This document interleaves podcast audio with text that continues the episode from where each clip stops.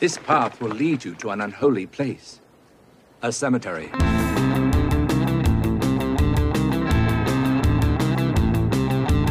Hello, everybody. Foggy Jack here, the Lost Boy, Oddball of Magic, and the host of the Foggy Jack 13 podcast. I'll meet you down in the pumpkin patch where the haunters meet the haunted.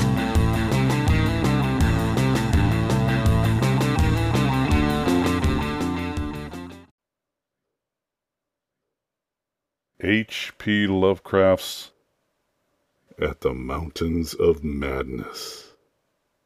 Your reader is William Hart. Chapter 7 The full story, so far as deciphered, will shortly appear in an official bulletin of Miskatonic University. Here I shall sketch only the salient highlights in a formless, rambling way. Myth or otherwise, the sculptures told of the coming of those star headed things to the nascent, lifeless earth out of cosmic space. Their coming, and the coming of many other alien entities such as at certain times embark upon spatial pioneering. They seemed able to traverse the interstellar ether on their vast, membranous wings, thus oddly confirming some curious hill folklore long ago told me by an antiquarian colleague. They had lived under the sea a good deal, building fantastic cities and fighting terrific battles with nameless adversaries by means of intricate devices employing unknown principles of energy. Evidently, their scientific and mechanical knowledge far surpassed man's today, though they made use of its more widespread and elaborate forms only when obliged to. Some of the sculptures suggested that they had passed through a stage of mechanized life on other planets, but had receded upon finding its effects emotionally unsatisfying. Their preternatural toughness of organization and simplicity of natural wants made them peculiarly able to live on a high plane without the more specialized fruits of artificial manufacture, and even without garments except for occasional protection against the elements. It was under the sea, at first for food and later for other purposes, that they first created earth life, using available substances according to long known methods. The more elaborate experiments came after the annihilation of various cosmic enemies. They had done the same thing on other planets, having manufactured not only necessary foods, but certain multicellular protoplasmic masses capable of molding their tissues into all sorts of temporary organs under hypnotic influence and thereby forming ideal slaves to perform the heavy work of the community. These viscous masses were without doubt what Abdul Alhazred whispered about as the Shoggoths in his frightful Necronomicon, though even that mad Arab had not hinted that any existed on earth except in the dreams of those who had chewed a certain alkaloidal herb. When the star headed Old Ones on this planet had synthesized their simple food forms and bred a good supply of Shoggoths, they allowed other cell groups to develop into other forms of animal and vegetable life for sundry purposes, extirpating any whose presence became troublesome. With the aid of the Shoggoths, whose expansions could be made to lift prodigious weights, the small, low cities under the sea grew to vast and imposing labyrinths of stone not unlike those which later rose on land. Indeed, the highly adaptable Old Ones had lived much on land in other parts of the universe, and probably retained many traditions of land construction. As we studied the architecture of all these sculptured Paleogean cities, including that whose eon dead corridors we were even then traversing, we were impressed by a curious coincidence which we have not yet tried to explain, even to ourselves. The tops of the buildings, which in the actual city around us had of course been weathered into shapeless ruins ages ago, were clearly displayed in the bas reliefs, and showed vast clusters of needle like spires, delicate finials on certain cone and pyramid apexes, and tiers of thin, horizontal scalloped discs capping cylindrical shafts. This was exactly what we had seen in that monstrous and portentous mirage, cast by a dead city whence such skyline features have been absent for thousands and tens of thousands of years, which loomed on our ignorant eyes across the unfathomed mountains of madness as we first approached poor Lake's ill fated camp. Of the life of the old ones, both under the sea and after part of them migrated to land, volumes could be written.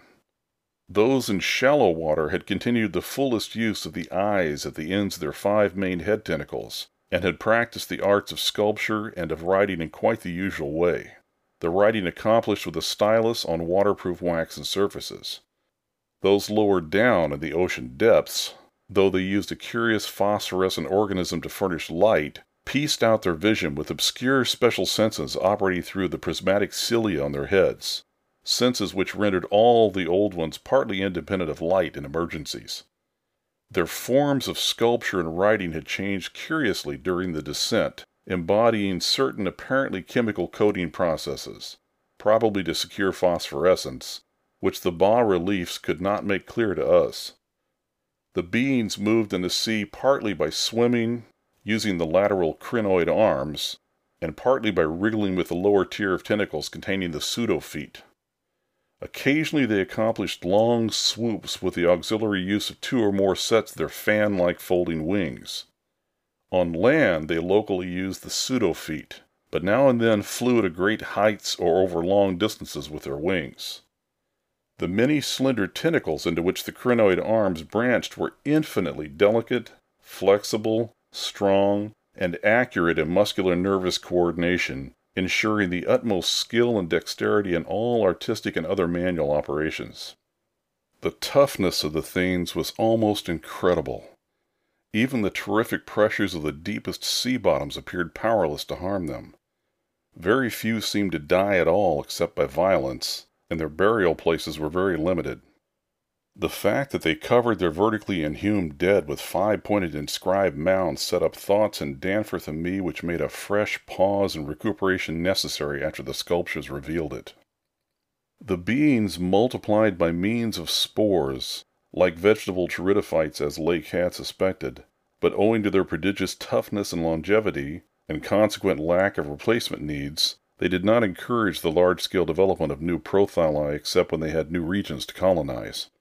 The young matured swiftly and received an education evidently beyond any standard we can imagine. The prevailing intellectual and aesthetic life was highly evolved and produced a tenaciously enduring set of customs and institutions which I shall describe more fully in my coming monograph.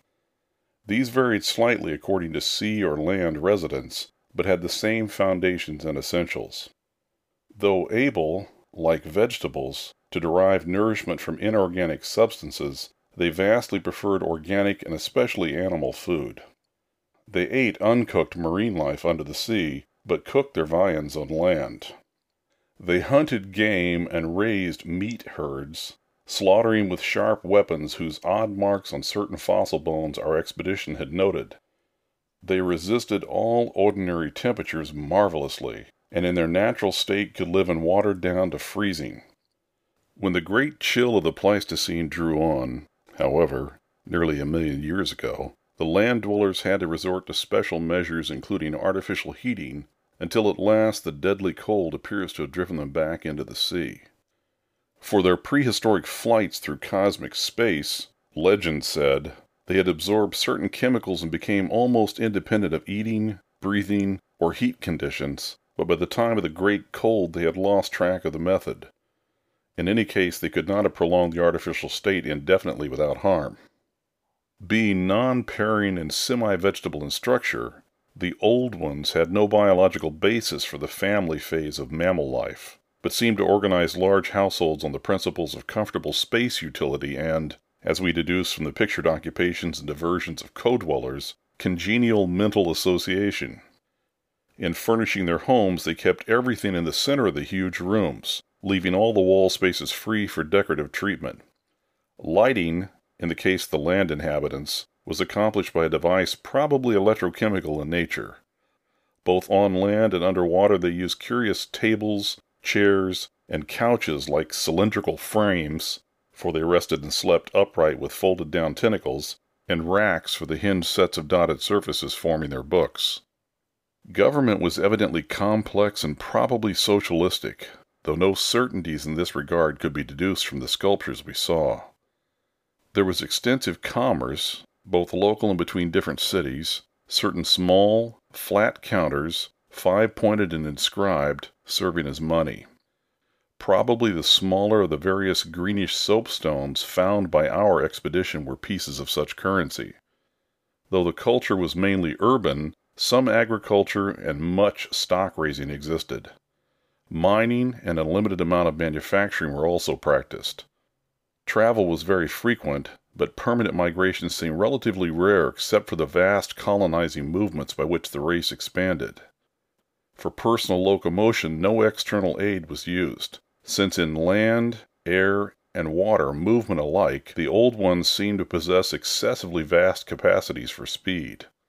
Loads, however, were drawn by beasts of burden, shoggoths under the sea, and a curious variety of primitive vertebrates in the later years of land existence. These vertebrates, as well as an infinity of other life forms, animal and vegetable, marine, terrestrial, and aerial, were the products of unguided evolution acting on life cells made by the old ones but escaping beyond their radius of attention. They had been suffered to develop unchecked because they had not come in conflict with the dominant beings. Bothersome forms, of course, were mechanically exterminated. It interested us to see in some of the very last and most decadent sculptures a shambling primitive mammal, used sometimes for food and sometimes as an amusing buffoon by the land dwellers, whose vaguely simian and human foreshadowings were unmistakable. In the building of land cities, the huge stone blocks of the high towers were generally lifted by vast winged pterodactyls of a species heretofore unknown to paleontology. The persistence with which the old ones survived various geologic changes and convulsions of the earth's crust was little short of miraculous. Though few or none of their first cities seem to have remained beyond the Archean age, there was no interruption in their civilization or in the transmission of their records. Their original place of advent to the planet was the Antarctic Ocean, and it is likely that they came not long after the matter forming the moon was wrenched from the neighboring South Pacific. According to one of the sculptured maps, the whole globe was then under water, with stone cities scattered farther and farther from the Antarctic as eons passed. Another map shows a vast bulk of dry land around the South Pole, where it is evident that some of the beings made experimental settlements, though their main centers were transferred to the nearest sea bottom. Later maps, which display this land mass as cracking and drifting, and sending certain detached parts northward, uphold in a striking way the theories of continental drift lately advanced by Taylor, Wegener, and Joly. With the upheaval of new land in the South Pacific, tremendous events began. Some of the marine cities were hopelessly shattered, yet that was not the worst misfortune. Another race, a land race of beings shaped like octopi and probably corresponding to the fabulous pre-human spawn of Cthulhu, soon began filtering down from cosmic infinity and precipitated a monstrous war which for a time drove the old ones wholly back to the sea. A colossal blow in view of the increasing land settlements. Later peace was made, and the new lands were given to the Cthulhu spawn, whilst the old ones held the sea and the older lands. New land cities were founded, the greatest of them in the Antarctic, for this region of first arrival was sacred. From then on, as before, the Antarctic remained the center of the Old One's civilization, and all the discoverable cities built there by the Cthulhu spawn were blotted out. Then suddenly the lands of the Pacific sank again, taking with them the frightful stone city of R'lyeh and all the cosmic octopi, so that the old ones were again supreme on the planet except for one shadowy fear about which they did not like to speak. At a rather later age their cities dotted all the land and water areas of the globe. Hence the recommendation in my coming monograph that some archaeologists make systematic borings with Peabody's type of apparatus in certain widely separated regions. The steady trend down the ages was from water to land, a movement encouraged by the rise of new land masses, though the ocean was never wholly deserted. Another cause of the landward movement was the new difficulty in breeding and managing the shoggoths upon which successful sea life depended. With the march of time, as the sculptures sadly confessed, the art of creating new life from inorganic matter had been lost, so that the old ones had to depend on the molding of forms already in existence. On land, the great reptiles proved highly tractable, but the shoggoths of the sea, reproducing by fission and acquiring a dangerous degree of accidental intelligence, presented for a time a formidable problem. They had always been controlled through the hypnotic suggestion of the old ones, and had modeled their tough plasticity into various useful temporary limbs and organs, but now their self modeling powers were sometimes exercised independently and in various imitative forms implanted by past suggestion. They had, it seems, developed a semi stable brain whose separate and occasionally stubborn volition echoed the will of the old ones without always obeying it. Sculptured images of these Shoggoths filled Danforth and me with horror and loathing. They were normally shapeless entities composed of a viscous jelly which looked like an agglutination of bubbles, and each averaged about 15 feet in diameter when a sphere.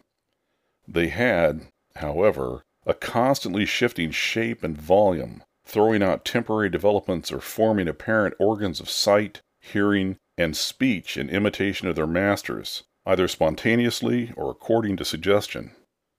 They seem to have become peculiarly intractable toward the middle of the Permian Age, perhaps 150 million years ago, when a veritable war of resubjugation was waged upon them by the marine old ones.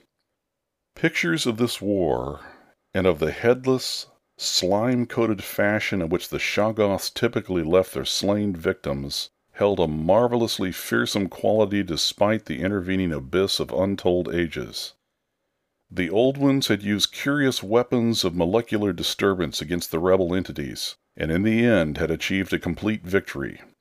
Thereafter, the sculptures showed a period in which Shoggoths were tamed and broken by armed old ones as the wild horses of the American West were tamed by cowboys. Though during the rebellion the Shoggoths had shown an ability to live out of water, this transition was not encouraged, since their usefulness on land would hardly have been commensurate with the trouble of their management. During the Jurassic Age, the Old Ones met fresh adversity in the form of a new invasion from outer space this time by half fungus, half crustacean creatures from a planet identifiable as the remote and recently discovered Pluto, creatures undoubtedly the same as those figuring in certain whispered hill legends of the North, and remembered in the Himalayas as the Mi-Go, or abominable snowmen.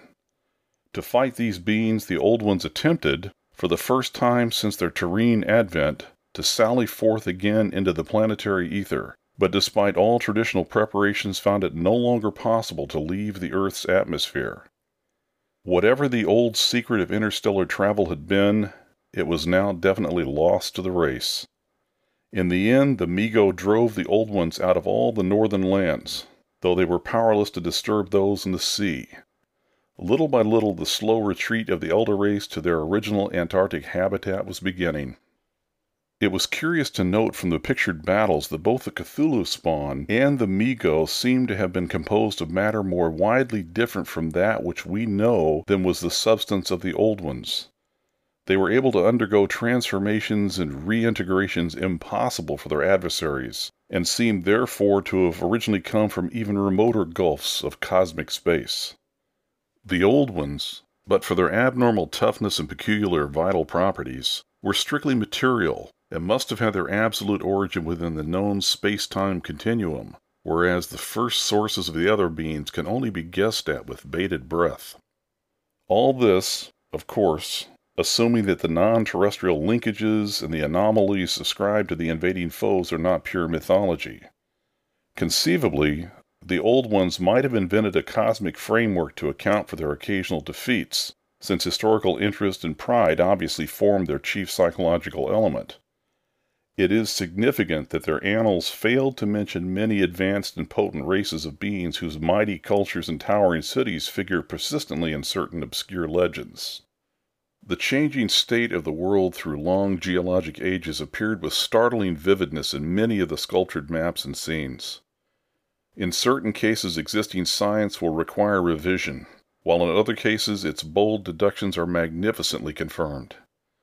As I have said, the hypothesis of Taylor, Wegener, and Joly that all the continents are fragments of an original Antarctic land mass which cracked from centrifugal force and drifted apart over a technically viscous lower surface, an hypothesis suggested by such things as the complementary outlines of Africa and South America and the way the great mountain chains are rolled and shoved up, receives striking support from this uncanny source.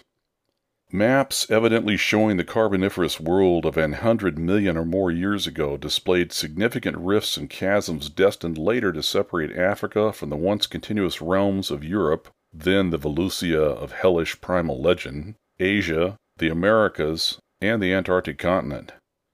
Other charts, and most significantly one in connection with the founding 50 million years ago of the vast dead city around us, showed all the present continents well differentiated and in the latest discoverable specimen, dating perhaps from the Pliocene age, the approximate world of today appeared quite clearly despite the linkage of Alaska with Siberia, of North America with Europe through Greenland, and of South America with the Antarctic continent through Graham Land.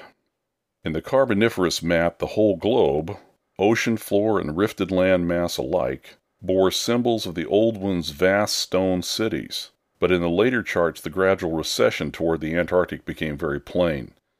The final Pliocene specimen showed no land cities except on the Antarctic continent and the tip of South America, nor any ocean cities north of the 50th parallel of south latitude. Knowledge and interest in the northern world, save for a study of coastlines probably made during long exploration flights on those fan like membranous wings, had evidently declined to zero among the old ones destruction of cities through the upthrust of mountains, the centrifugal rending of continents, the seismic convulsions of land or sea bottom, and other natural causes was a matter of common record, and it was curious to observe how fewer and fewer replacements were made as the ages wore on. The vast dead megalopolis that yawned around us seemed to be the last general center of the race, built early in the Cretaceous age after a titanic earth buckling had obliterated a still vaster predecessor not far distant. It appeared that this general region was the most sacred spot of all, where reputedly the first old ones had settled on a primal sea bottom. In the new city, many of whose features we could recognize in the sculptures, but which stretched fully an hundred miles along the mountain range in each direction beyond the farthest limits of our aerial survey, there were reputed to be preserved certain sacred stones forming part of the first sea bottom city, which were thrust up to light after long epochs in the course of the general crumpling of strata.